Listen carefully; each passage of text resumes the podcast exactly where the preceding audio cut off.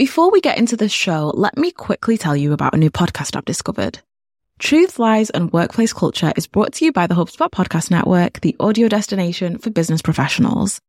What's so exciting for me is that this show is hosted by husband and wife team Al and Leanne Elliott, who are fellow Mancs. Yeah, they are fellow Mancunians. We are from the same city. And Leanne and I realized we actually at one point lived in the exact same area. What a small world. So in their podcast, Al and Leanne are dispelling myths, imparting wisdom, and answering all your questions about finding, keeping, and motivating great people. Leanne's a business psychologist, and Al has led and owned multiple businesses over the past 20 years. Together, they blend theory and practice to help business owners and leaders simplify consumer psychology. Now, as a copywriter who loves figuring out what makes people tick and what makes them buy, I really enjoyed their episode with Phil Agnew. It's called What Makes Your Team Say Yes, Exploring the Psychology of Influence. Go check it out. Listen to Truth, Lies, and Workplace Culture wherever you get your podcasts.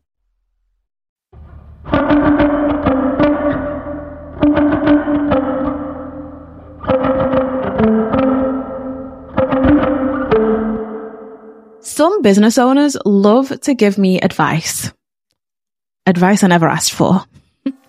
it's usually along the lines of, you should build an agency. You should stop doing all the one-to-one client work you do and instead just hire a bunch of employees so you can hand over the work to them and free up your time. Here's the thing. Number one, I don't like shoulds. Number two, I don't enjoy being told what to do. And number three, I don't want to hire employees. I don't want to build the huge agency a lot of people keep telling me I should build. Now, in my 2023 end of year review episode, you heard me talk about the fact that I'm going to continue my experiment of working closely with a couple of copywriters. That to me sounds like a micro agency, but even that term might be a little bit strong. I'm not bringing in subcontractors because I want to pass off my work to them. I actually love mapping out email strategies for my clients. Instead, I am strategically delegating the parts of my work that I don't enjoy to people who can do it even better than I can. For example, I work with a talented messaging expert called Natasha who does my clients' customer interviews because she is a messaging genius. I want the best people working with and for my clients. Natasha loves doing customer interviews. I don't. It works. I'm not growing my team simply for the sake of growth. Traditionally, growth has been the definition of business success. It's this idea that hiring more people, moving away from being a one-to-one service provider or scaling your business is the only way to be successful. In recent years, I feel like we've actually seen the pendulum start to swing the other way. Business owners are challenging this kind of outdated idea that bigger and bigger and bigger is the way to go. Some of us don't want to be bigger. We heard Tarzan Kay in episode seven talk about how she dismantled her seven figure business and fired her entire team in one day because she realized she just couldn't do business like that anymore. We heard Jason and Caroline Zook in episode 11 talk about how they've intentionally built their business so they can hit their enough number instead of chasing arbitrary revenue goals. Matt D'Avella just released a new YouTube video where he tells us he hit burnout after hiring 10 employees and a bunch of contractors. He's now let them all go and his company is just him again. Paul Jarvis wrote an entire book on this idea that your business being better doesn't necessarily mean it has to get bigger. On page nine of Company of One, Paul Jarvis writes, and I quote, Society has ingrained in us a very particular idea of what success in business looks like. You work as many hours as possible, and when your business starts to do well, you scale everything up in every direction. Anyone who wants to stay small hasn't done well enough to add more to the mix. But what if we challenge this way of thinking in business? Growth, especially blind growth, isn't the best solution to any problem a business might face. And going further, growing your business might actually be the worst decision that you could make for the longevity of your business. A company of one questions growth first and then resists if there's a better, smarter way forward. End quote. Jordan Gill was given the same advice to scale her business. She was told by her coaches to overhire so she could prepare for the influx of sales that was coming her way. But those projected sales didn't come, which meant Jordan was left with a bloated team, upset clients, and a coaching program that just wasn't working anymore. It was at that point that Jordan, like so many other successful entrepreneurs, decided to dismantle and descale her seven figure empire. In that moment after that call, I, I cried for I don't even know how long. And I'm not necessarily a, big crier, but when things really affect me, I, I do. And, and that was a moment that I just was so broken because it's like I have built this to such a big stage and yet this happened under my watch. On today's show, I'm speaking to Jordan Gill, self-made millionaire, business strategist and founder of Systems Saved Me about how overhiring in her business meant she had to lay off the majority of her employees and how overhiring caused clients to call her reputation into question and ultimately led to Jordan shutting down her Done in a Day program, a program that brought in 90% of her company's revenue. I don't think I was equipped in any way, shape, or form to have employees in my business. I do think I am a great leader. And so, again, there's the shame and, and whatnot that can creep in around, oh my gosh, I'm just a terrible leader. I don't know if I'm a good manager, but I do believe that I'm a good leader.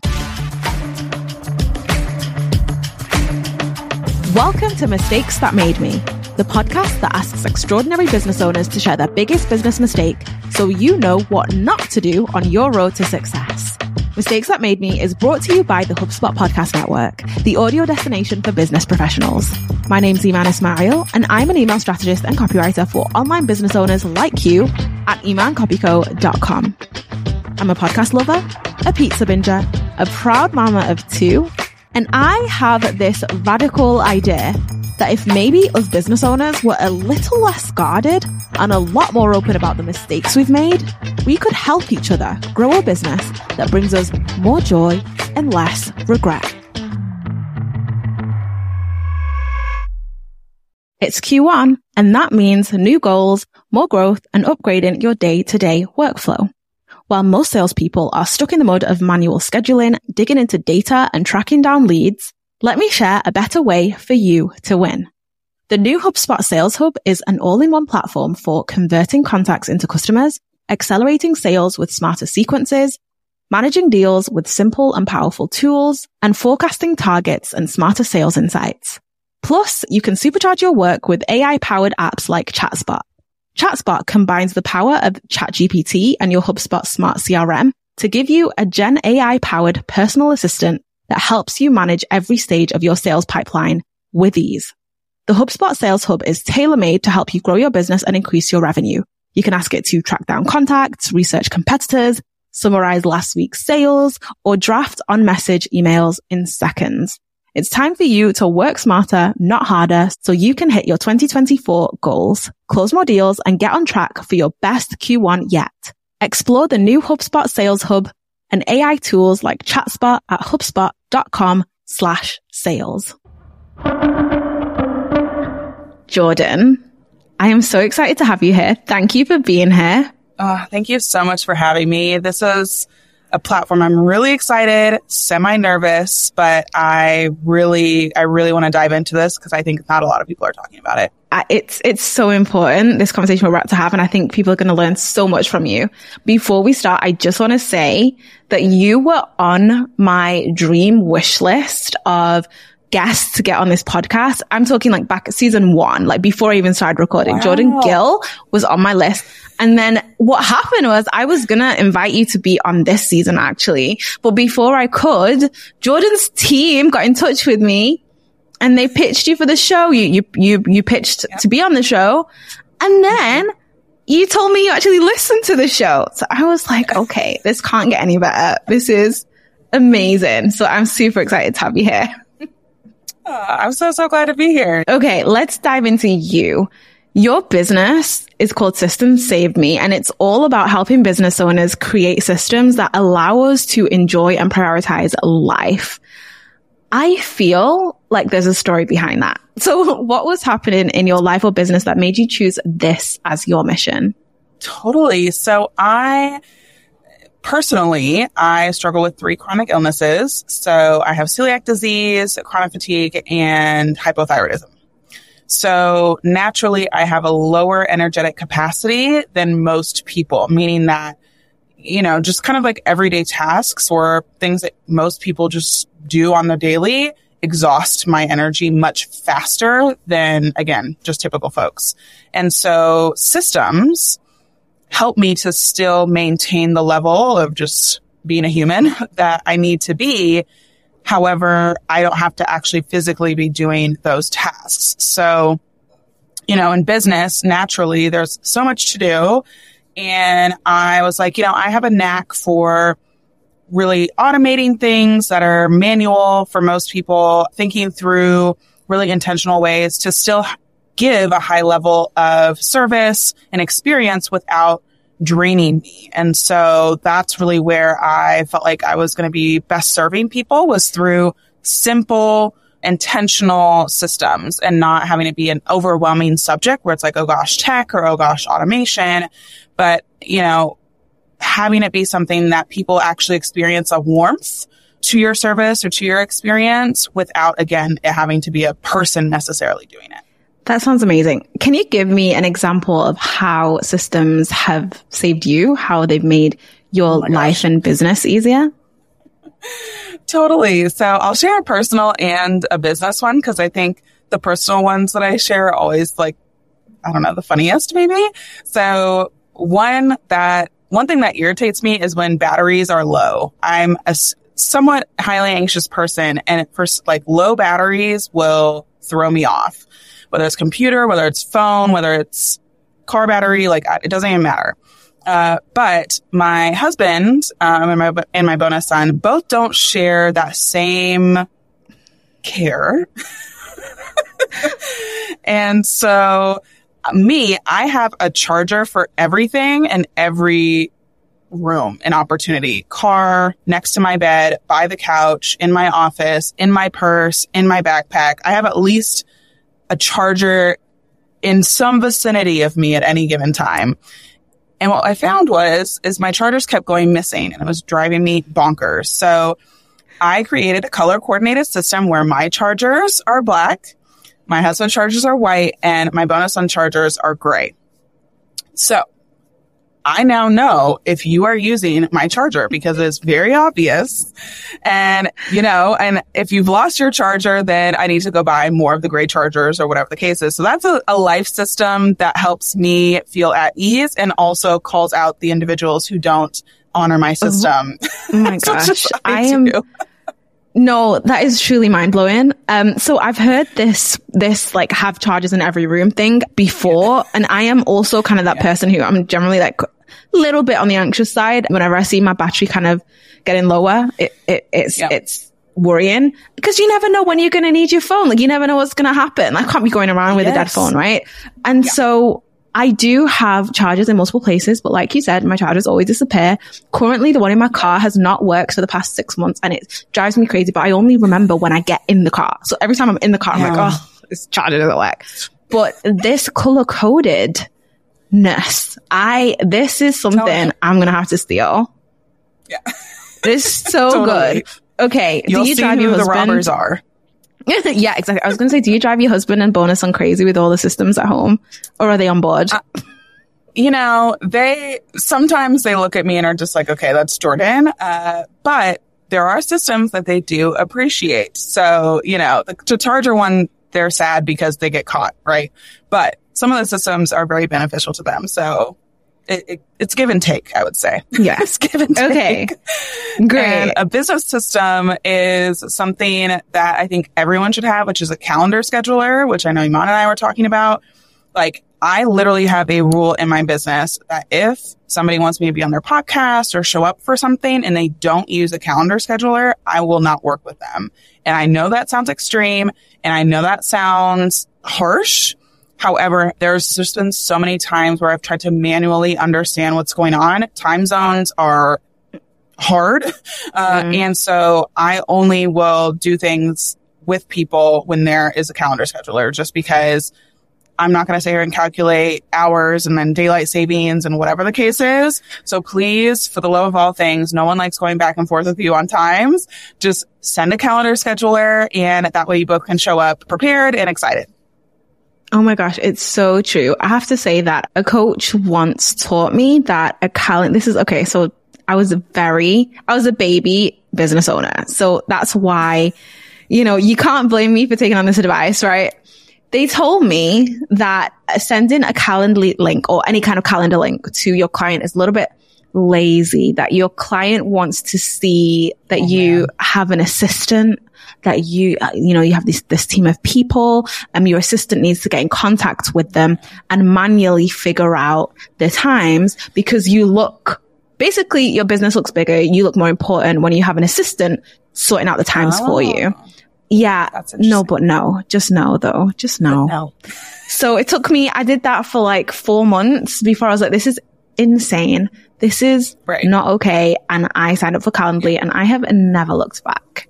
I've never looked yes. back. and to be honest, I would probably do the same thing as you, only I think I'm just, I don't have the guts to say that to someone, but I want to. I'll complain about it all day and all night, but I might not actually be like, I'm not doing this. I'd just be like, right. Oh, God, you know, doing the whole thing like, oh, why are you making me do this? Why don't you just get a calendar link? Yeah, I'm so, I'm totally with I you. Know. Yeah. Okay. and so, so in your business, are you, teaching, I know you've had programs and that kind of thing, but are you teaching other business owners how to create systems for themselves and then also create program services that have these systems in them for a better client experience? How does this, how does this work for the people that you're teaching and, and working with? Yeah. So systems is a broad topic, right? Mm-hmm. So that's always been tough for me because even if I just shared one system a day, that like, that would last me decades, right? Because you think of routines, you think of regimens, you think of systems, processes, automation, like it just, it could branch out really wide. And so areas that I have focused on and built systems for have been usually on the delivery side, really up until I think around this year. I've really been around the delivery side. And one of the most, I guess, systematic or productized, which is another word people use, version of services is through a VIP day. And it was one way that I worked with clients. So I built out their client management processes. So how do you onboard clients, manage them and offboard them? And people mm-hmm. realize like you're like working two or three days a week and having four day weekends all the time. And like living your best life. I'm kind of confused. And I'm like, well, it's because I, I have a very like productized system and that is through a VIP day. It's one of the most optimized versions of a service that you can have because you only have a day to get through something, generally between four and six hours. So you have to be efficient. And so after enough people kept asking me how to build them and do them, I was like, okay, I'm going to do a group program around them. It was wonderful. Did it for three years. Had over 600 clients in three years. It was a wild ride. But I would say I usually am all about like productization of or systematizing the delivery because, mm. you know, it's, it's, you, most people, I guess, systems wise focus on marketing systems, which is where I'm kind of playing now.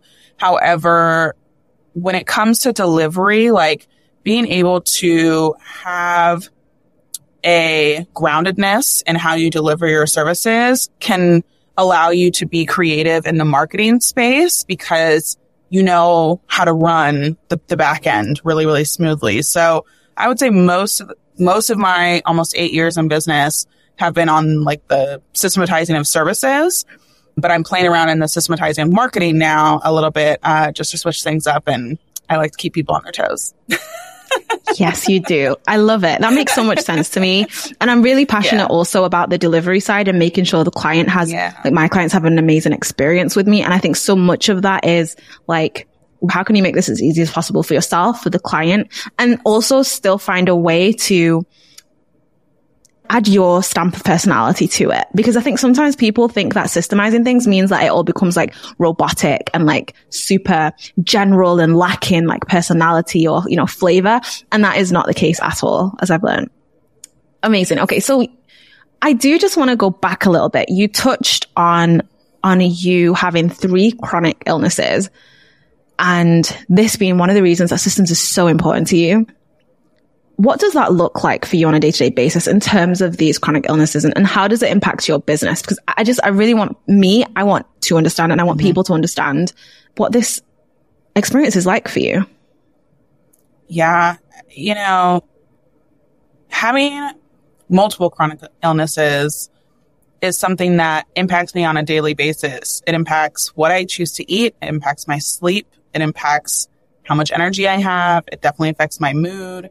Like it impacts me across really every part of just how I live and operate. And systems allow for me to keep and maintain the same level again of, of excellence or high service while I, my, like my body, my mental state, all that stuff is going up and down mm-hmm. because if I were to not have systems, like my business would be super chaotic. And not because I'm a chaotic person. You just heard me about my chargers, but just because I don't know on any given basis if I'm going to have a flare up that day or if I am uh, going to be extremely tired and brain fog is going to set in. Or again, I go to a restaurant and I eat gluten and then that literally throws me off for at least three or four days from stomach, headache, all that stuff.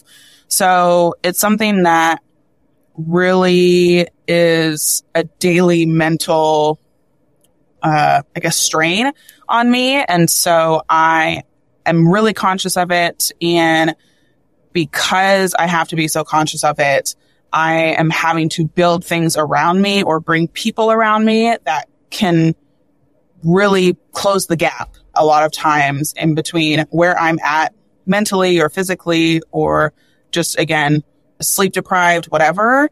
I need something to fill the gap between where I would like to keep my level of excellence and where I may be as a person in any given day. So I really enjoy helping people who also struggle with chronic illnesses or are caregivers or have something that is kind of pulling on them from an energetic capacity standpoint because looking at me, you know, you wouldn't really know that I have those struggles because mm-hmm. again, I've, I've built my business pretty well around it anyway, but also like it's on a, you can't physically see it's technically called an invisible illness. And so there's probably a lot more people out there who do struggle with it, who either are unaware or like, again, have been told to just like dismiss their, their symptoms.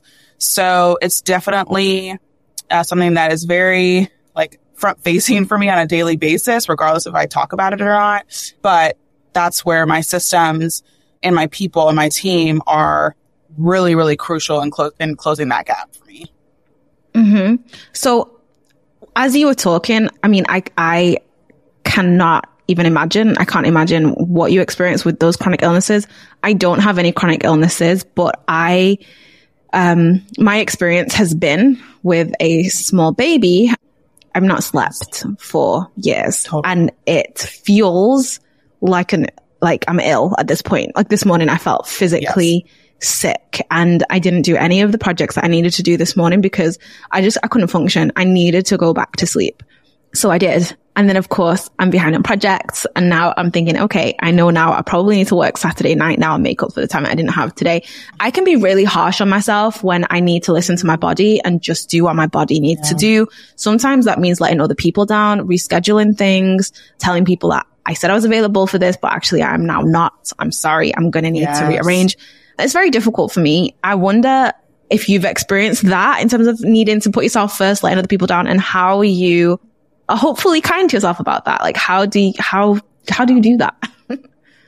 totally. I, I try to be as communicative as possible.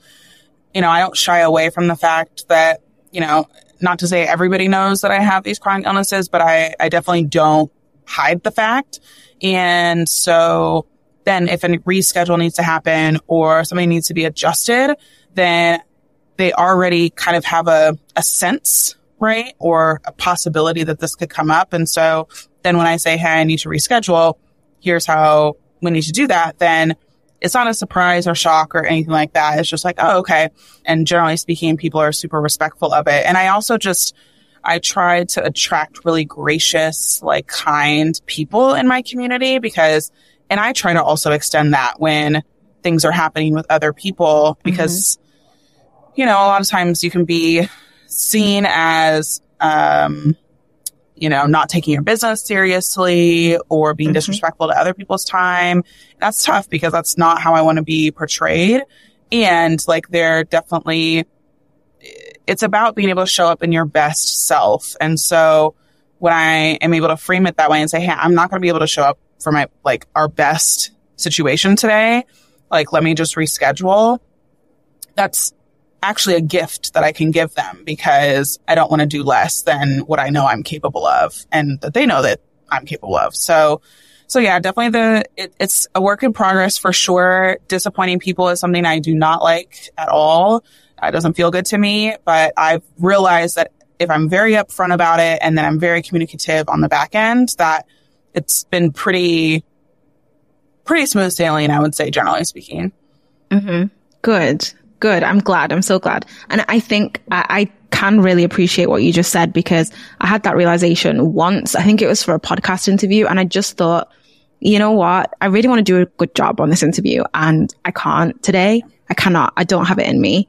And so I remember I did say that to that person. Like I, I cannot be the best guest that I, that I could be today. So can we please reschedule? Because, oh, you know what? I've stopped asking actually. I say I'm going to need to reschedule so that I can show up better for you. And peace, and, you know, most people have been super understanding. And like you said, I also try to, to show that, to give that to other people as well, because life happens. And this is just the nature of, of dealing with humans. We're all human. Mm-hmm. Yeah. Okay. Exactly. So give, give what you want to be able to receive. Absolutely. Okay, Jordan, 2023 has been the year of letting go for you. Yes. This has been, in your words, your shedding season. You just had a big closeout sale where you offered 65% off your four best selling, I repeat, best selling courses. I need people to understand how huge this is. I need, I need you, if you're listening, I need you to understand your business has been, you know, a seven figure business, right? This is not you just, just closing down kind of small courses. These are, this is huge. Talk us through the process of making a decision like this. What led to it? Give us the inside scoop. oh yeah. Oh yeah. So yes, it's been very much a year of shedding and I think that most people feel more comfortable pivoting or adjusting or tweaking rather than just scrapping and creating a new surface. Because it's kind of like when you're, you're dating and whatnot. And it's like, oh, I put so much time and effort into this. And like, you know, you don't want to necessarily just see it just go away. And so, cause uh, that's just a natural inclination. And so what led me to literally removing anything that I could possibly sell literally just letting it go. A few months before that, I had dealt with a lot of grief. Um, so people passing away in my life. I had dealt with many, many chronic flare ups. I dealt with a second stint of COVID. Just a lot of things happening in my life. I also am very upfront about some of our, our custody battle situations. Again, I am a stepmother to um, our son Colin, and uh, we have him full time. And elements around custody are hard. They are emotionally straining. And again, I have low energetic capacity anyway. So when grief, health, custody stuff was all happening at the same time, I definitely took a step back in business in general. Wasn't on social media at all, didn't post anything, was just kind of resetting and so as I kind of was coming back about a month later, I just was trying to find my bearings and be like, okay, I have these offers. How do I do stuff with them again? And it just didn't feel like it fit me anymore for some reason, even though it's all stuff I love to talk about. It's all stuff that is good stuff. It just didn't fit me anymore. So that's when I was like, well, when things don't fit and when it's like stopping my innovation, stopping my creativity, like it's got to go. And so I thought I would actually be more sad than I was which is interesting. When I did the closeout sale, it was really fun and felt really good. And then when it was over, I was just like, all right, like that actually was what was necessary. I was expecting myself to kind of like regret the decision, but it actually has allowed for way more innovation and creativity and play and fun, which are the things that I'm most looking forward to in 2024. And I think too, when you, when you deal with people passing in your life, you really start to question and reorient what's most important to you because again, if people are, are moving on and, and death is, is around you, you really think, wow, like you don't really know how much time you have. And to be stressing about some of the things I was stressing about, it's like, this is silly almost because I want to create impact. I want to have fun. I want to create smart and kind communities and events. And that's what's most important. So that's really what led to that closeout sale. And yeah, I'm not looking back. It feels really good. I did put a lot of effort and work into all of the products that I uh, closed out. And like now I get to start fresh and new and try some different stuff. First of all, I'm so sorry for the losses that you've endured. Second of all, I, I love that for you. And um, I was reading one of the emails that you sent mm-hmm. out talking about this and talking about kind of letting go. And I actually saved it because I feel like you encapsulated this so well. And I, I want to read it out, but I don't want to read it out in my voice. So could you read it out for us? I copied and pasted it from your email. Yes. I put it, I put it in the chat for you. And this is, yeah. this is complete copy and paste from your own email about this conversation and kind of understanding, um, how you came to this. Totally. Yeah. All right. I felt a true calling to partake in a conversation about anti hustle this week because the adjustment from halting one group program to the journey of finding what's next has been a much different path than I expected. One that led to working double the amount I had planned or my body could bear. One that led to many chronic flare ups for my health. One that led to my husband telling me enough is enough as I shared some truly difficult negative thoughts I was having. The source of it all was holding on to what my business was for the last three years because it had been all I've known. It's like that relationship that was really good until it wasn't.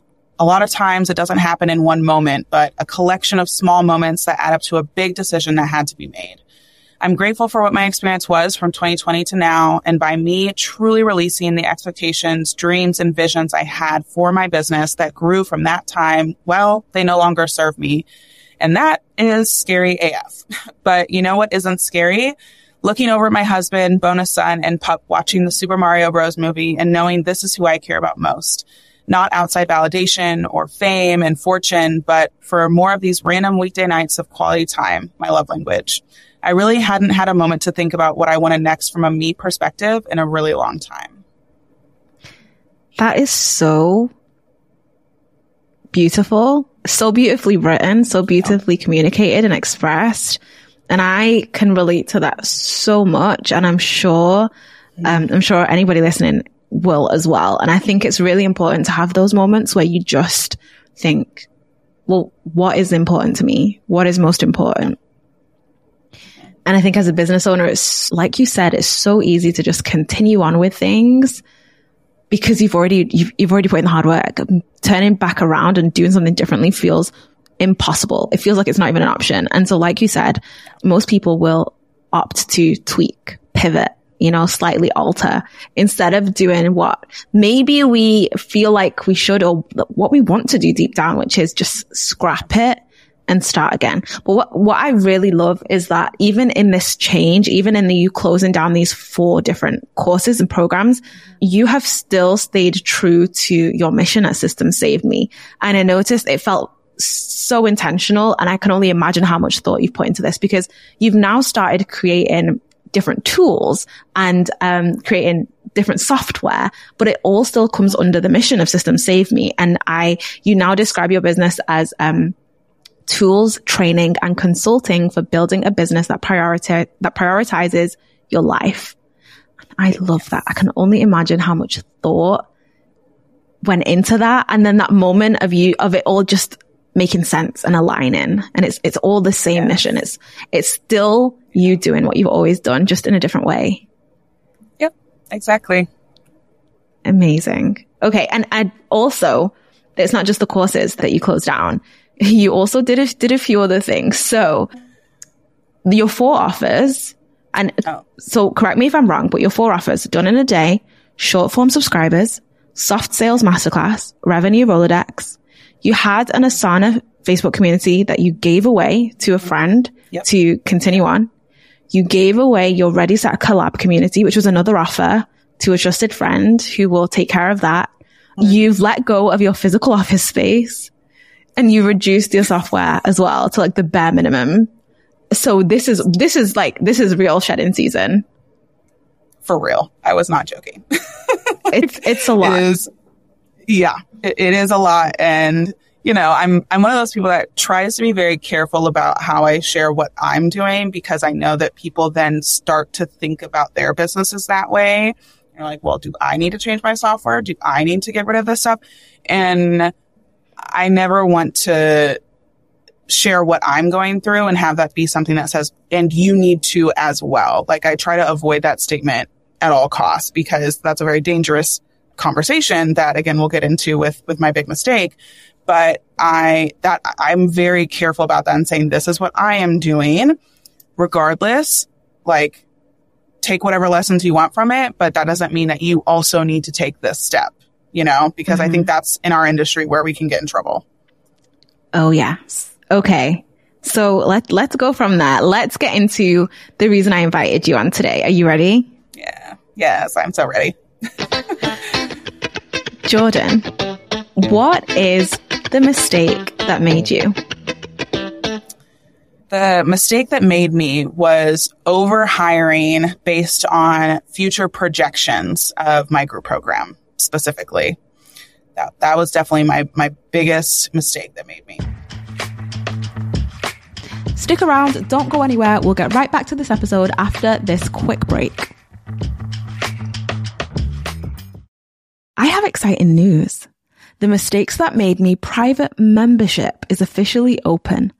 This is your chance to unlock exclusive weekly bonus podcast content on my private podcast, which only members have access to. I'm talking bonus content like a regular Q&A series where you can submit your questions to me, whether it's questions about my business, the podcast, or maybe something you're struggling with in your business.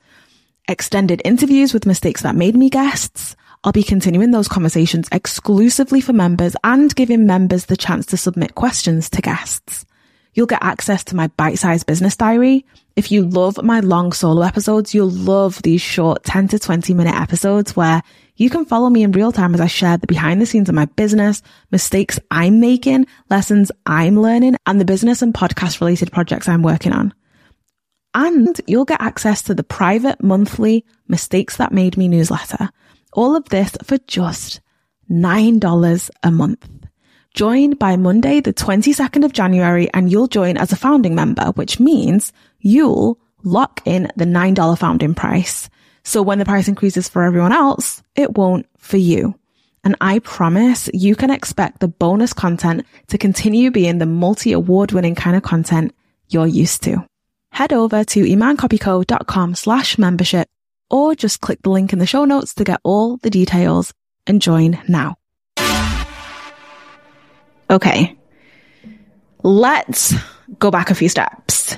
Take me back to the beginning. How did this situation come about? Why were you hiring in the first place? What was going on?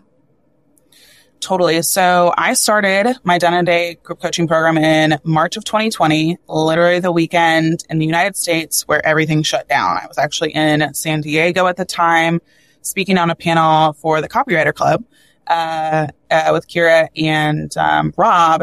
And I was on a panel with like Prerna and Jasmine Star and just super awesome, amazing people. And literally at that conference, my husband was like, you probably should come home now. And I was like, no, it's fine. Uh, and then, you know, the world shut down, but thankfully I made it home in time. But during that weekend, I was launching Done in a Day. I had a really great launch. 17 people joined my group program. I had hired my first coach and hired my ops coordinator at the time. So I was anticipating wanting to have that support. Again, I know where my energetic capacity is. So I'm always trying to be proactive with making sure I'm not going to, again, go into a, a flare up or have any sort of g- gap that's larger than I can fill. So I've launched a few times, you know, after that, done a virtual conferences. So in 2020, revenue was 429,000, most revenue I'd ever had in my business. Okay. And then the year of 2021 was a $1.2 million year. So in that year, wow. it was wild. It was fast. It was a lot of momentum. And this is where I think, you know, there's, there's a lot of people in our industry that 2021 was like, you know, Speedy Gonzalez. And I definitely experienced that, which was again, an interesting experience. Again, as somebody who has energetic capacity, like bumping up against uh, a lot. And I had had a lot of coach turnover in that year where coaches were staying for like three months and then leaving. They were employees, but I then found a couple coaches and uh, a really great systems person at the end of 2021. And also I was bringing on a sales manager who uh, was coming on and bringing more folks in. Cause again, it was like fire hose. Actually, that September 2021, we had onboarded 79 people into a group coaching program in five days. Wow. It was a lot. Wow. Uh, wonderful and a lot. So I was like, okay, we clearly are not slowing down. And I, again, want to make sure my delivery is kept where it needs to be kept. So I then looked to hire gosh, four or five new coaches and then a program assistant in January, February of 2022. And so when I was in this hiring phase, I reached out to coaches, mentors that I was working with and was like, you know, I've had a lot of coach turnover. I don't want that. I want people who are going to stay. I want people who can learn quickly and again, just want a place to be versus just kind of hopping everywhere. So my coaches and mentors, all of them were saying you need to actually hire two people per position that you want because most likely one of them will fall off or one of them won't be as good. So again, I was thinking I really only needed two coaches, but because of that advice, we hired five. Yeah, we hired five. And so that was a lot uh, I didn't think I needed five. Again, you think about profit margins, you think about all of that stuff. And, but I was like, okay, maybe I'm not seeing something. They obviously have successful businesses. So let me do this. And these were so, employees. Okay. Right. So, so how big is your team at this point? Oh my gosh. So my team was actually 18. So we had 12 employees wow. and then we had six contractors. Wow. Okay. That's a big team. It was, yeah. Very big. Okay. so at this point you have, you felt like you needed to hire two coaches, but you are getting advice from people who, you know, have more experience than you that you're looking up to at this point and, and they're telling yep. you, no, you need, you need to overhire for these roles because people are going to drop off, people are going to leave, things are going to happen. Yep. So you go ahead and hire five coaches and these are coaches for your done in a day program right? Yes. Yep. Okay. Yep. Because again, I'm, we had I'm, just had 79 people join. And so there's yeah. a coach to student ratio that I need to keep. Yeah. Right. Yes. So, that, okay, so yeah. So you're doing this because you want to maintain the, the high quality of, um, yes. coaching and had high quality experience that your students have been getting. You didn't want that to fall just because there were now more students. You, you wanted to make sure yes. everyone, everyone was seen, everyone was taken care of. Okay. So, I mean, then what happens? How's it going with this team of 18? Yeah. So then we switched a lot of stuff behind the scenes because again, energetic capacity wise, up until that point, I had mostly had a lot of like one-on-ones or department meetings or things like that. So I'm having to add more department meetings on my plate. Um, again, we are hiring remote employees. So the thing with that is each state has different requirements. Each state has policies and they're changing and you have 30 days to change them. and update your, your processes. And that was all stuff that I wasn't super well versed in. I did have HR help. I had two people in my HR department. And so they were very helpful. And also I had to be involved in a lot of the decision making, phone calls, uh, updates, decision making of, okay, this one state updated, but do we need to update it for all the other states? Like I had people in California, New York, Pennsylvania, Florida, Georgia, Texas, Colorado. I don't even know where else. So I, I, that was a lot of states to keep up with. And they all have different rules. Nowhere, all different rules, like different percentages of taxes, different requirements around retirement, health benefits, you name it, like the whole thing. That, that, that's a lot. that is, that yeah, is a lot. Yeah. So that's where I dove into. And where it went was probably about, again, February was when all the hiring happened and everyone was settled in and starting was in February. Mm-hmm. We have a virtual conference in March. Uh, we have a virtual conference every March and September. At the time, uh, the entire team, except for the new people, came to Dallas in person hosted them, um, had a really great virtual conference. And then we, we all went back to our, yeah, remote places. And it started to probably kind of rear its ugly head in like May.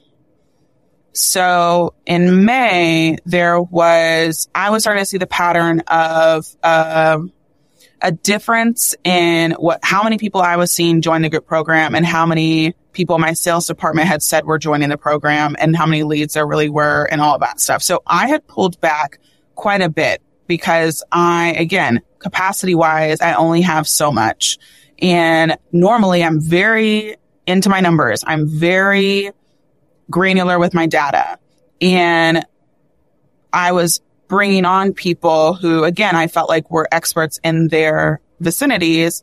And it felt like I was not being told transparently what was really going on. And so then in May, the sales numbers weren't adding up to me. Like what I was being told and what I thought was happening, like it all just got messy. And so then in May, I'm seeing the numbers trending down. So what I see then is like, okay, I still have these five additional coaches and I don't need five additional coaches if the numbers are trending down. And so I start to kind of be like, okay, well, I'm going to put this on watch and maybe give it another month of putting this in a place where I can, I, I may have to start making some decisions on, on layoffs. So, which again is n- literally my least favorite thing to do in business. Like more than taxes, more than any, like more than getting criticism. Mm-hmm. I do not like letting people go. So whether it's justified or not. Then in June, again, I was still seeing the same trend myself when I looked at the data. And so at that point, I was also seeing behind the scenes, there was a lot of stuff going on that I wasn't fully understanding. So again, I had managers on my team who were then in charge of leading the team while I focus on marketing, uh, securing collaborations, all that stuff. And I was starting to see that there was a disconnect between me saying, Hey, I want this to be done in the group. And then what was being done in the group was not the same as what I said. And that like happened a few times to where I was like, I'm confused because I'm a so you're fairly clear communicator. So that, that was sign number one for me. Okay. So you're given your team instructions, like this is how we're going to do a thing. And then it was done just totally differently. Totally. It was not, yep. it was, yep. So you're looking at this thinking, well, what's going on? right. Exactly. Like okay. what is happening? How is this happening? I'm confused. And so, and again, my instructions are to my managers, then my managers are taking it to the team. So I'm like, hey, is, am I not being clear to my manager? Is the manager not being clear to the team? Or like, where, where's the breakdown? Uh, mm-hmm. and whatnot. And so what I realized and what I was made aware of then was that there was communication happening without me or without the manager in Slack. So essentially there were conversations about how to run my program or how to do things in the program or what's best for the program without me and my manager present. And while it doesn't seem like that's a big deal, uh, it kind of is because it's the program that my reputation, you know, is connected to. It's my face. It's my name. And so if things aren't done the way that I intend for them to be done, then there's going to be a disconnect, obviously then between the clients and myself. So it was frustrating for me. And then I went into really looking at again, how much time are people even spending like coaching wise? And because again, the coaching capacity is not filled even close. Like I knew that the coaches were not going to be at their normal like 40 hour work weeks as employees. However, it then was like shocking actually how much lower their capacity, like it was spread super thin and there was all this extra time that I'm paying out for, right? And mm-hmm. also things were, things weren't being done on time. So again, I, I'm a systems person. So I can see whenever I want to see stuff, I can see it because I can see when assignments are being sent days late, or I can see when a Loom video wasn't sent when it was supposed to because we run a remote team and that's just how tools work these days. And so I was seeing your capacities are below 50% every single one. And not all my coaches, but some coaches, they had late assignments, which just, I don't have any like room for that because mm-hmm. if you, it's one thing if you're overexerted and things are late, I get it. Then we need to hire somebody new. But if it's this as a problem, we gotta, we gotta work this out. And so at that time, I had to make decisions on who I was going to let go. It had come to that point in HR where it was just like, we have to we have to dial back. So I let go at that time two coaches due to the, the decrease in sales, but also how I made that decision was based on low capacity and also one of the coaches giving their assignments to other people and therefore also just not doing the work that was necessary. So that was the first part was letting go of two coaches and I actually let go of my sales manager, her assistant, and two salespeople. Because again, it, the numbers just were not adding up.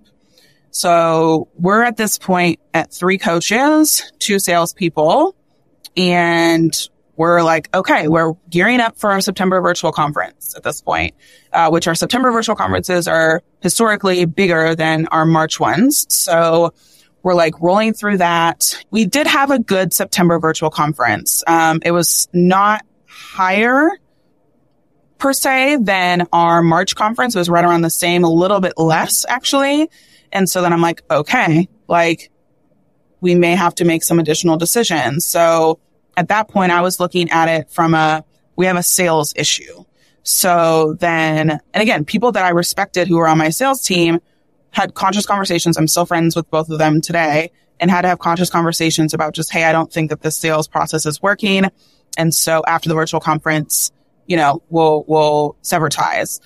Uh, so that all happened. And then one coach left right after a virtual conference, which was very hard because she was somebody that I really admire, who was a great coach and I knew because of all of the layoffs and the changes that that could potentially cause me to lose the people that I really, really want on my team. And that's what happened. Mm-hmm. Uh, and it sucked. And, you know, I realize so much more heavily now how much not having right fit people on your team can affect having really great people on your team, right? They talk about, you know, if you have B and C players on your team, the A players are going to leave.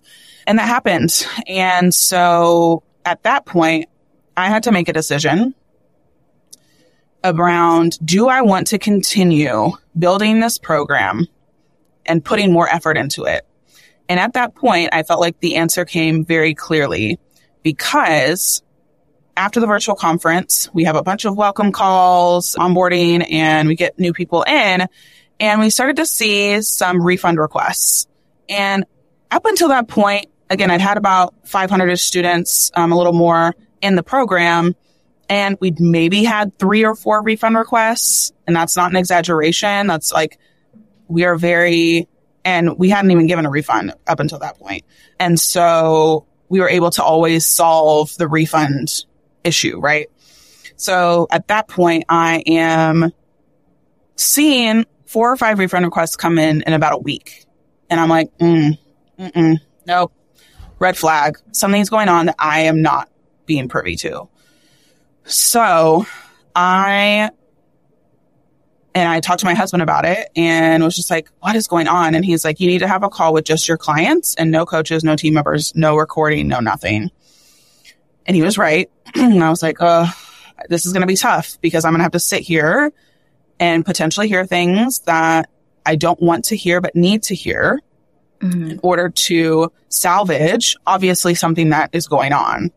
And so I had a call and I was so uh, grateful. I think about 20 people showed up to the call and I was like, listen, like nothing is being recorded.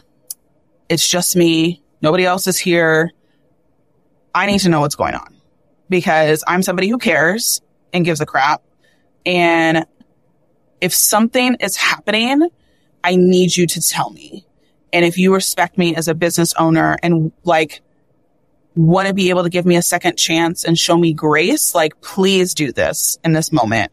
And this is, I'm not going to then mark you in my CRM as trouble or anything like that. Like this is human to human, business owner to business owner tell me what's up so I have the opportunity to fix it.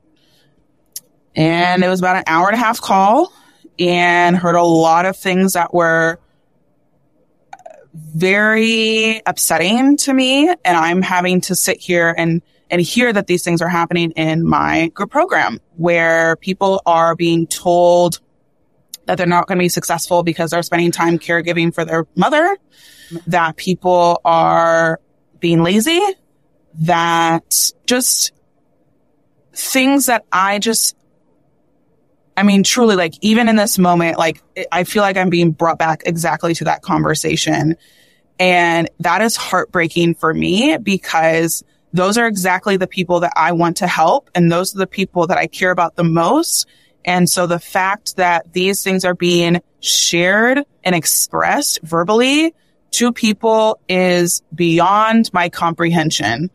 And I, in that moment after that call, I, I cried for I don't even know how long. And I'm not necessarily a, a big crier, but when things really affect me, I, I do. And, and that was a moment that I just was so broken because it's like I have built this to such a big stage and yet this happened under my watch.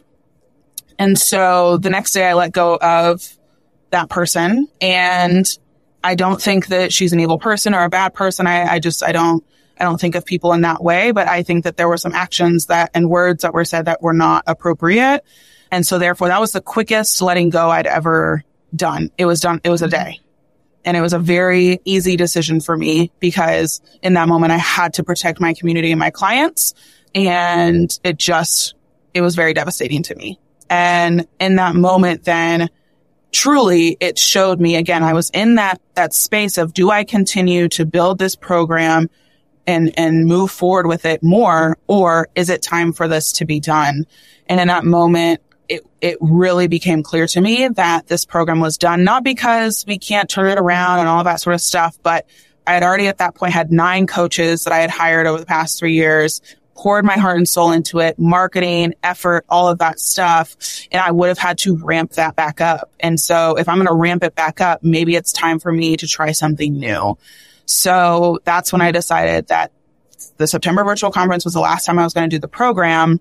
And then I started selling the self study version of done in a day and, and moved forward with that for a good, yeah, nine to 10 months, um, from that moment. And I guess 12, a full 12 months uh, at that moment. And that was, that was really devastating to me at the end of 2022 because at the beginning of 2022, things were looking very bright. We're looking very positive.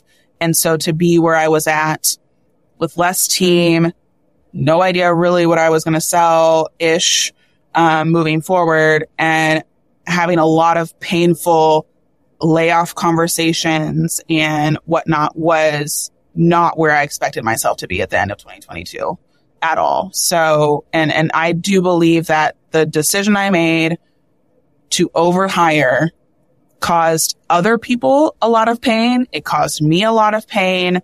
And it's, I would never give that advice to anyone, especially uh, employees as well. Like I said, there was a lot of HR, a lot. So my time ended up spending more on HR than it was marketing and that affects the business, right? So, so it was a whirlwind 2022 was. this is this is so yeah. difficult on so many different fronts. I mean, again, I just yeah. I want to highlight the fact that things were like you said looking so bright. You had this launch where 79 people joined your program in a 5-day period. Was that your 400k month?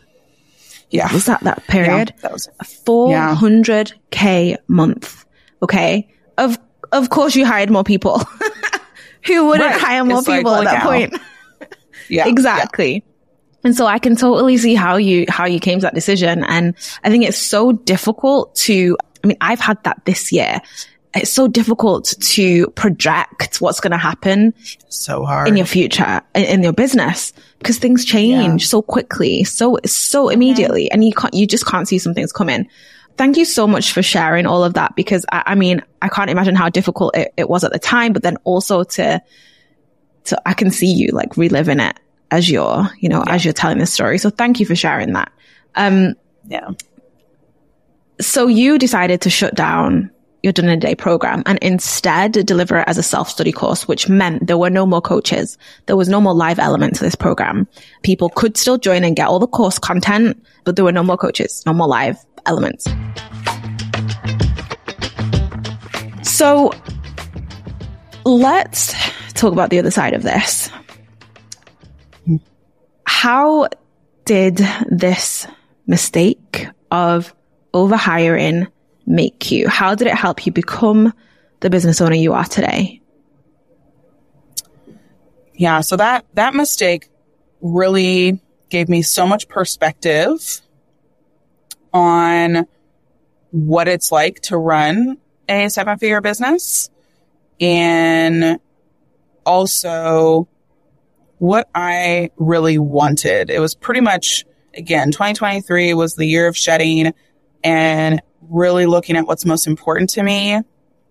And I really care about people. And when I am being placed in a space where I'm not doing the work that I either enjoy the most or that brings in the best opportunity for our business, then that affects the business drastically, right? So again, me focusing more on HR than marketing is going to affect the business. And so, you know, what it taught me was like, I, I need to stay more in the things that I enjoy. And I'm not saying that I should have ignored the HR, right? Because you can't really ignore the HR.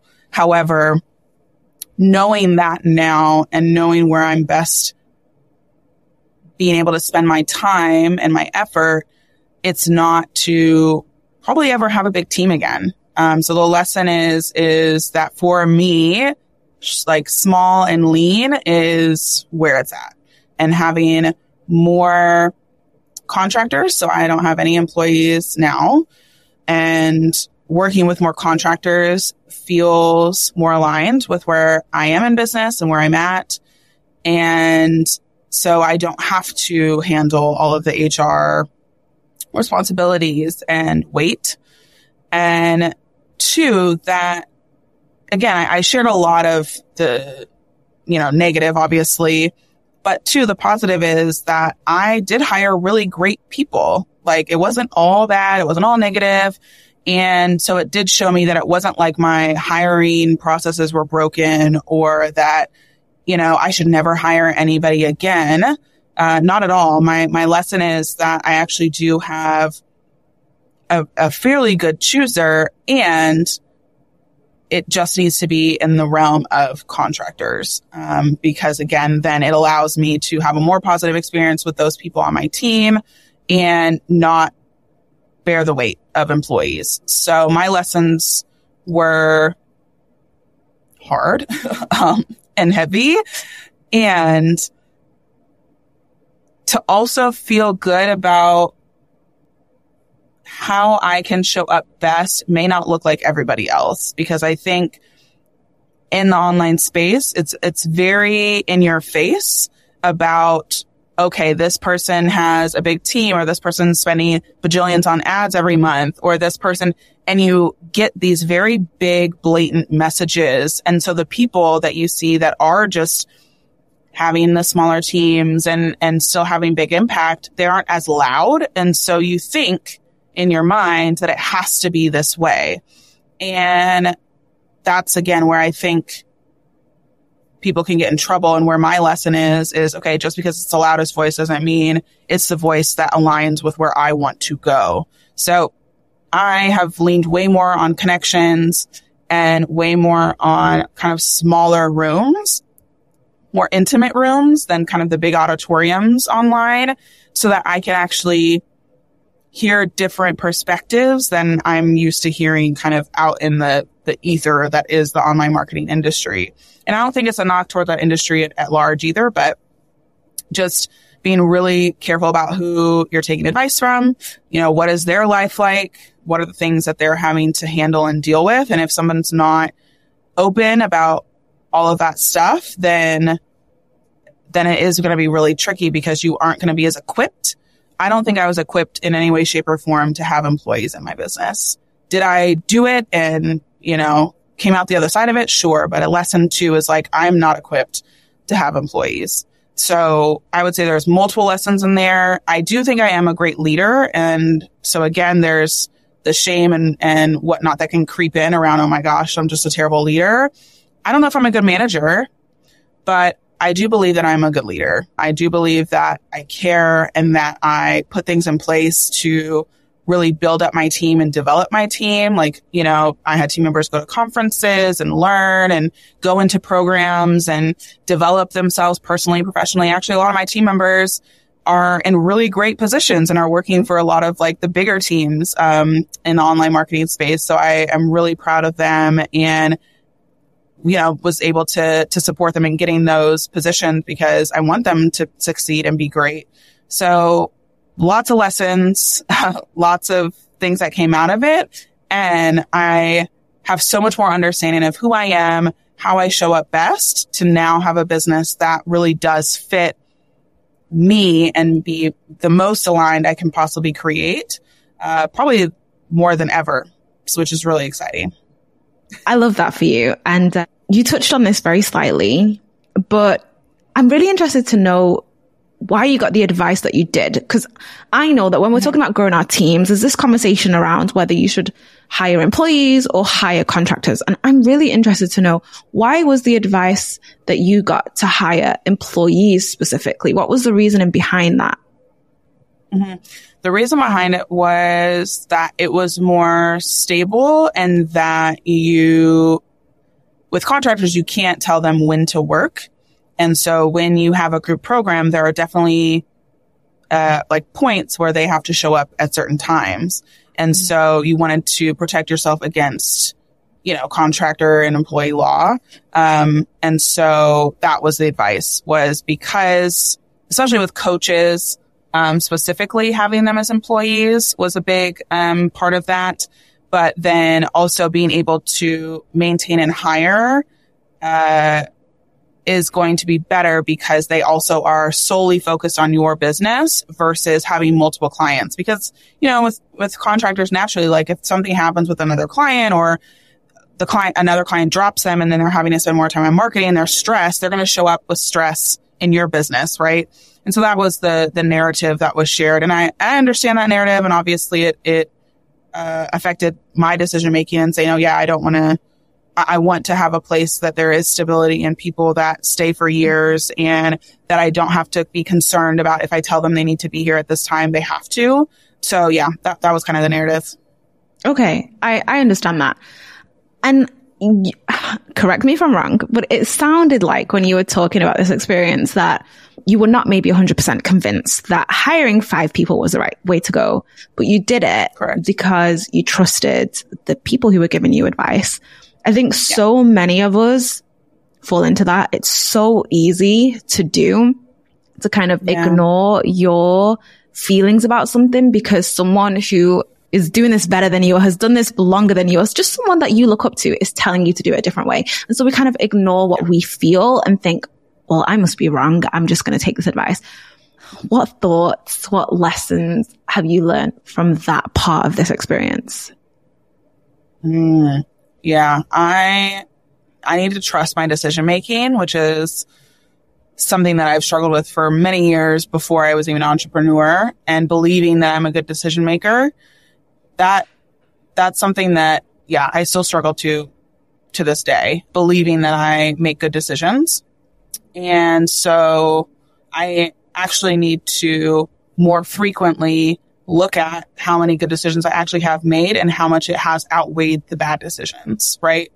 So I would say that's one lesson is just I actually can trust my gut and can trust my own understanding of myself to know that again, to be around a lot of people does drain my energy. And you, I think about it's like when I go to events, I love going to events and they also drain my energy, obviously the fastest. And so I have to prepare to go to the event and then I have to have a, a kind of reorienting back into my regular life. So, cause even for my live event last year or this year, whenever this is coming out, like I had to get like an IV pack before those two days. And I like kind of isolated myself and got as much sleep as possible and all of that so that I could show up and be like super on for those two days and then allow myself, you know, the, the kind of wean off. So trusting my gut, knowing that I'm a good decision maker, knowing that even if I make bad decisions that or bad decisions are happening around me, that I can always make it right. And so again, with having the tough decision with or conversation with a lot of my clients, that was definitely not my favorite call I've ever done in my business and was necessary in order for me to remedy the situation.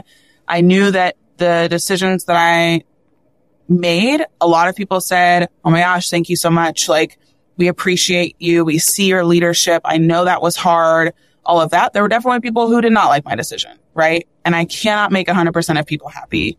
And that's another lesson, right? I cannot make 100% of people happy. If anyone tells you that they have run a business where every single person has had an entirely magical, amazing experience with them is lying to you. Um, because even if you are the most well-intentioned, try to do the right thing, put a lot of thought and energy into every aspect, that doesn't mean that it's a right fit and a right match for everyone. And that's okay. That's very normal. And so that also, I think, is something, a lesson that I want to share on my end too, is that, you know, I, I, I have to make the decisions that I'm going to sleep well at night, knowing that they're grounded in my values. Right. And if Mm-hmm. If I'm not doing that, then that's where I'm staying up all night, people pleasing and wanting to make sure every single person possible is, is able to be happy. I can't do that. Again, none of us can do that, but especially me who has only so much energy. Mm-hmm. Growing up, your dad was a college and pro football coach. Now I I'm not going to claim to know everything about um, American football culture, but I do know that it is important and you wrote about this um, because this meant it meant that your dad was in the public eye, and which also put you and your family in the public eye. You wrote about this experience. You said, mm-hmm. "I grew up with a football coach dad in a town that really cared about their football. If the team won, our family was golden, but if not, these folks weren't afraid to come after all of us, myself included, to make themselves feel better about the loss." That's a lot of pressure on you, on your dad, on your entire family. And you said something just then, which was that you've come to understand that you can't please everyone. Um, I was going to ask mm-hmm. you what, if anything, did watching your dad kind of in this position teach you about leadership, mm-hmm. about visibility? Uh, but it sounds like one of those things is that you really can't please everyone. You really cannot. Yeah. So I, when I was in college, uh, my family at the time, we, I graduated high school in Buffalo, New York, and I went to Lawrence, Kansas, which is halfway across the United States, very far away because I didn't want people to know who I was. So I wanted to be Jordan Gill and not Turner Gill's daughter. I love my dad. He is an amazing human dad person. And so it wasn't like a, a rebellious like thing. It just was, I want to be my own person. So I moved halfway across the, the country and then my dad gives me a call about a year and a half later into my sophomore year and is like, Hey, so I want to become the next football coach at the college that you're at. And is that okay with you? and I was just like, you have got to be kidding me. Uh, but I took a day to really think about it and realized, okay, it would be selfish of me to say no to that. Number one. And number two, it's okay. Like it will be okay. And what was tough about that decision, he came to my school, was a football coach. And again, you know, I become Coach Gill's daughter, which is fine and I'm used to, but then you have the eye on you, right? So that, that became tough. And I was going through journalism school and so in the two years that he was there, I think their, their record was terrible, which their record was terrible before he got there anyway. But he was only given two years um, to coach and then was fired. And I remember that day very vividly. I was literally in the grocery store line talking to a friend of mine, and my dad texted me while I was on the phone and said, Hey, I've been let go today. It's okay. And I'll see you later for dinner. And in that grocery store line again, I'm surrounded by people wearing, you know, this college gear. I'm go- I'm about to graduate from this school. This is my alma mater. Um, so they're not going away, and I'm just like, like just heartbroken. And I get I get home to my roommates, and all my roommates are pissed. And you know, this they're experiencing it too because they love me, they love my family, and they're like, okay, who do we need to pitchfork? Who do like? We need to each take a blog and just like go into on these people. And I'm like, absolutely not. Number one, please don't actually. That's not helpful. And, you know, having to tell them like actually just don't fuel the fire makes it worse when you do. And mm-hmm. so for a while there, I was wearing hoodies on campus, headphones in because it was all the talk about you know, my dad sucked as a head football coach and a terrible leader and all of this stuff. And you're just having to hear that about somebody who you love and admire tremendously. And, you know, having people that, you know, maybe had met you once or twice telling news reporters things about you that aren't true. And then they're being splattered all over the internet and on newspapers. And it's like, Jiminy Christmas.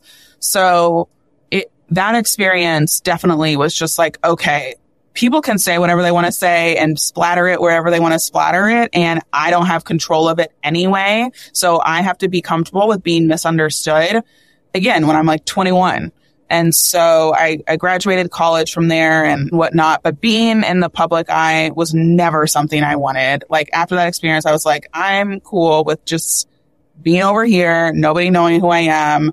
And so then going into online business space, obviously it's, it's tricky to, to have a business when nobody knows who you are. So, so I did decide to put myself back out there and recognize that again, if I want to make change, I do have to be seen.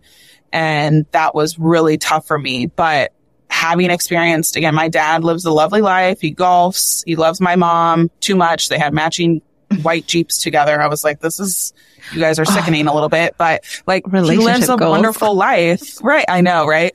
Um, and he lives a wonderful life regardless of the fact that there's people who absolutely hate him or believe that he did these crazy things that people said he did. He's able to maintain a loving, wonderful life. And that's where I was able to see, okay, like this is possible. You know, this is really possible. Wow. What an experience. Thank you so much for sharing that. I could yeah. see you in my mind walking through your college campus with your hood up and headphones on. What an experience. And I love that in, instead of hiding away, you, you did the exact opposite. Um, in a way yeah. that you never thought you would. It's amazing. Uh, so, I mean, you've spoken about this a little bit, but I'm, I'm going to ask you anyway, because I feel like there are so many lessons that we can learn from this. But what do you want people listening to take away from your experience? Yeah, my biggest thing that I would love for people to take away is that I want I want people to empower themselves versus looking outwardly for validation and permission because too often we give that away and we give our agency away. We give no credit to how we've gotten ourselves to the position that we've gotten ourselves. And that's not to say don't ever have a coach or don't ever have a mentor or whatever else because they are very powerful and I've had very powerful ones and always check back with yourself and not just a quick like gut check, quick thing. It really should be stuff that you take a minute on, you know, take a breath and really check if something is aligned or not and also be okay with if you don't decide to take their advice, be grounded in that, even if that gets pushed back from the coach or mentor saying mm-hmm. you're making a horrible decision. You're not doing what I'm telling you to do. You're not being coachable. All of these rhetorics that we're being told when really we are, and again, our most grounded and aligned version of who we could be because we actually are checking in with ourselves and taking that beat. So that is the biggest lesson that I want people to take is check in with yourself. And when you make a grounded decision, regardless of if people give you heat or not, like you're going to sleep well at night. There was a decision I made about Make Your Mark Live 2024 where I said, Hey, the only people who I'm going to have on my stages are people who buy an early bird ticket. That is a stance. Did I think it was that big of a deal when I made that decision? Not necessarily because it felt it felt good to me. It made sense. And then the pitchforks come and say I'm exploiting people and that I'm just trying to make money off people and whatever the case is, all sorts of stuff. Instead of recognizing that what I meant by saying that is I only want my own community to be on my stage. I'm building my business for myself and my family and also to create a platform and spotlight for the community that I'm growing. I'm not interested and have never been interested in do you have the biggest name? Do you have the biggest clout? How are you going to help me sell tickets? How are you going to do this? That's what a lot of other people do. And that's fine. And I get that. Or they just have their friends on their platform and not necessarily their own community. I also get that. And my decision was I don't want to just have people on my stage that are coming to be on my stage and peace out. I want people who are going to be in the room, present, engaged. And so how do I find that out is if people already were going to be there anyway. Mm-hmm. And so again, I felt very grounded. There were people who were texting me like, are you okay? I'm like, yeah, I'm great. Like, what's happening? And like, and they're like, well, people are, are kind of coming at you on Instagram. Right. And oh, I'm like, yeah, that's fine, you know, and, and so again, it's a reminder of I have to be okay with being misunderstood. I have to feel okay with people saying things that and making assumptions and allegations and all that stuff that aren't true. And that is okay. And I can still have a wonderful life with my husband and my bonus son and people who know me or people who want clarity in my decision making. I have no issue telling you why I made that decision. I will always share the reasoning behind it, but I'm also, I'm not mm-hmm. going to go and attack people back. I'm not going to fuel the fire. I'm not going to do any of that stuff. That's just not how I operate. I would rather just have an inner knowing and the people closest to me know who I am and how, how I operate and what my heart is. And that has given me the most peace ever is just, okay, this is my inner knowing. This is the reasoning behind it. If you want to ask me, I will tell you. But what I'm not going to do is play this game of, of, you know, take fire to my decision making and, and, uh, attack my character. I, I just am not interested in that anymore. Good for you. Good for you. Thanks. Okay. So I mean, we've spoken about so much. We've already said that this was 2023 was your year of, of letting go. 2023 was your shedding season.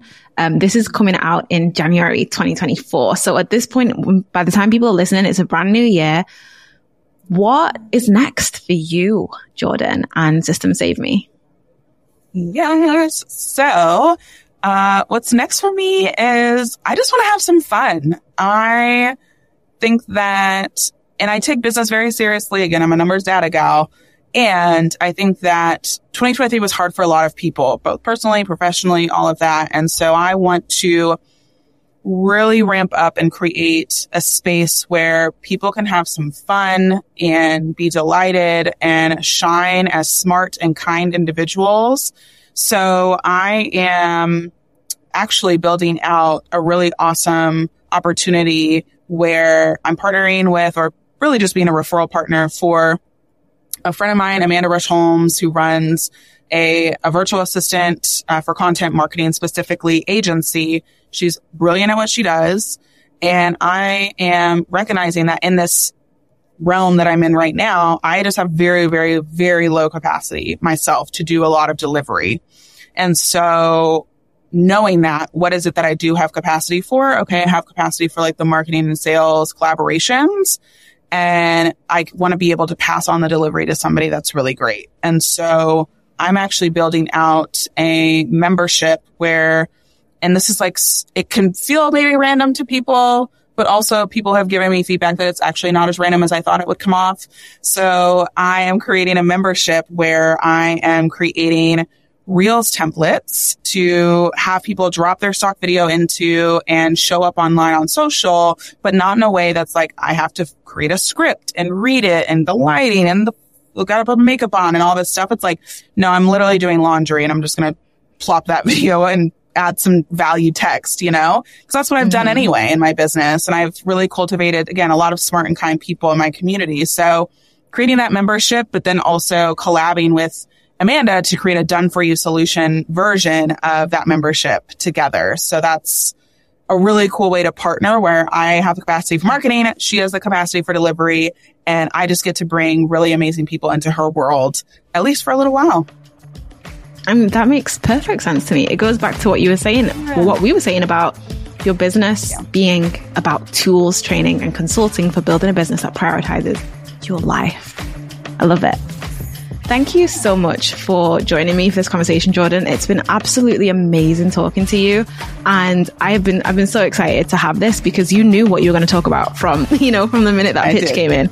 And so yep. it's been, it's been great digging in. Thank you for being so vulnerable, so honest.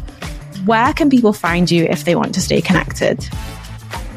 Yes. So my favorite place to hang out is Instagram, which I know is like not what people want to hear, but I love Instagram. I'm the one in DMs. I'm the one chit chattering in the comments and all of that. I love connection and playing around on that platform. And so there's that. And then I do have my own podcast, Systems Saved Me, uh, Apple, Spotify, all the places. So I would say those probably are the, the two best places for you to come and hang out. I do have Make Your Mark Live coming in September 2024, uh, which is really exciting. So if you want to come hang in person and collaborate and connect, that is somewhere you can hang out as well. Amazing. Thank you, Jordan. It's been great having you. Yes, thanks so much for having me on. This is wonderful. I want to say thank you to Jordan for being so honest, open, and vulnerable. This couldn't have been an easy topic to talk about. It got me thinking about that time one of my coaches actually advised me not to do something. He told me it would be a terrible idea, that I'd be throwing money down the toilet if I did it. I didn't listen because I was being impatient. I went against his advice and I did it anyway. Turns out, he was right. I did end up regretting going ahead with it. But when all was said and done, I could at least know that I had made the decision I thought was best. I did the best I could based on the information I had at the time. So I was wrong. The important thing is that we're able to own our mistakes. We're able to learn from them and know that we can come back from most of them. I think Jordan did that really well. She could have blamed her mistake on her coaches, on the advice everyone around her was giving her, but she didn't. She owned her mistakes. She learned a lot from this whole debacle, and we got to learn from her lessons and her experience too. Ever wondered what goes into creating this podcast? What my production process looks like? How I came up with the concept for this show?